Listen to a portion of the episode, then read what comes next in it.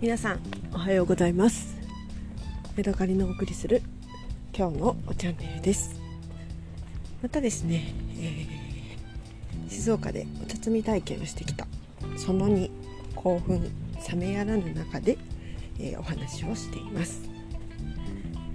えー、昨日あの、まあ、体験して試飲してすごい楽しかったですよっていうあの一連の流れをお話ししたと思うんですけれどもえー、とですね茶畑に入ってみた感想について今日はお話ししたいと思います。えーとですね、お着替えをしてお茶娘の格好をしてでえー、とねちょっと坂を上がって見晴らしのいい山の斜面にあるお茶畑に移動しましたそうするとね、えーと、今まで遠くから眺めていただけのあの綺麗に整列した茶畑が目の前に広がっていました。もうそれだけでもうワクワクが止まらないんですね。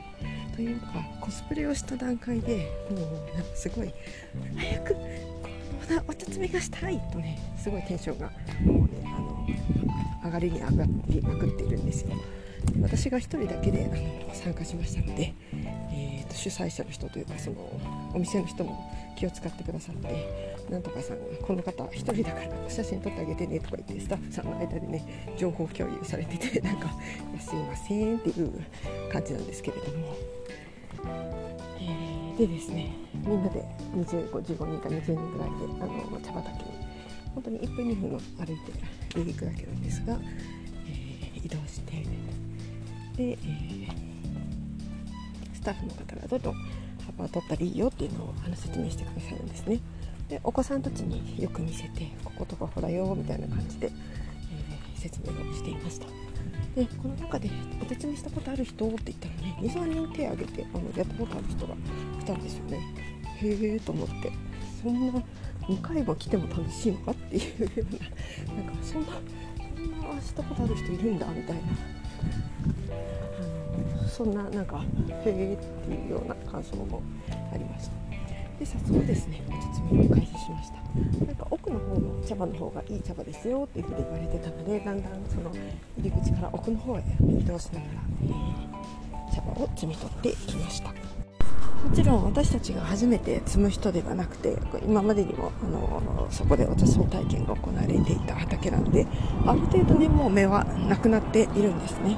なので残った芽の中から、えー、良さそうなやつをね、えー、ピックアップしていくんですけれども。後で、あのー、あこれを気にしてよかったなって思ったのは、えなんだえっと、蜘蛛の巣とか貼ってたりとか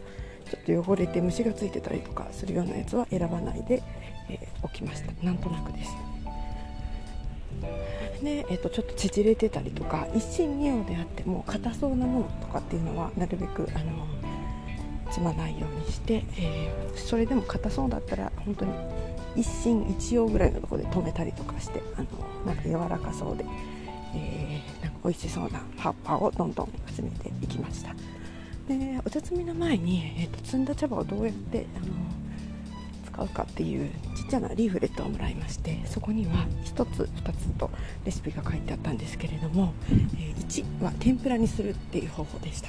で2はウーロン茶にするって書いてあったんですね。でそこで私はまたまたテンションが上がってしまいまして、えー、自分でウーロン茶作れるんだと思ってねすっごく嬉しくなってしまったんですよね。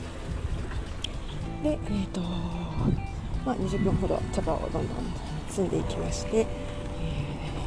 30センチぐらいのカゴにふんわりと、えー、茶葉が集まりました。でお着替えする部屋に戻ってカゴの茶葉を見ていたら、えーと、スタッフの男性の方が「わいっぱい積みましたね」って言って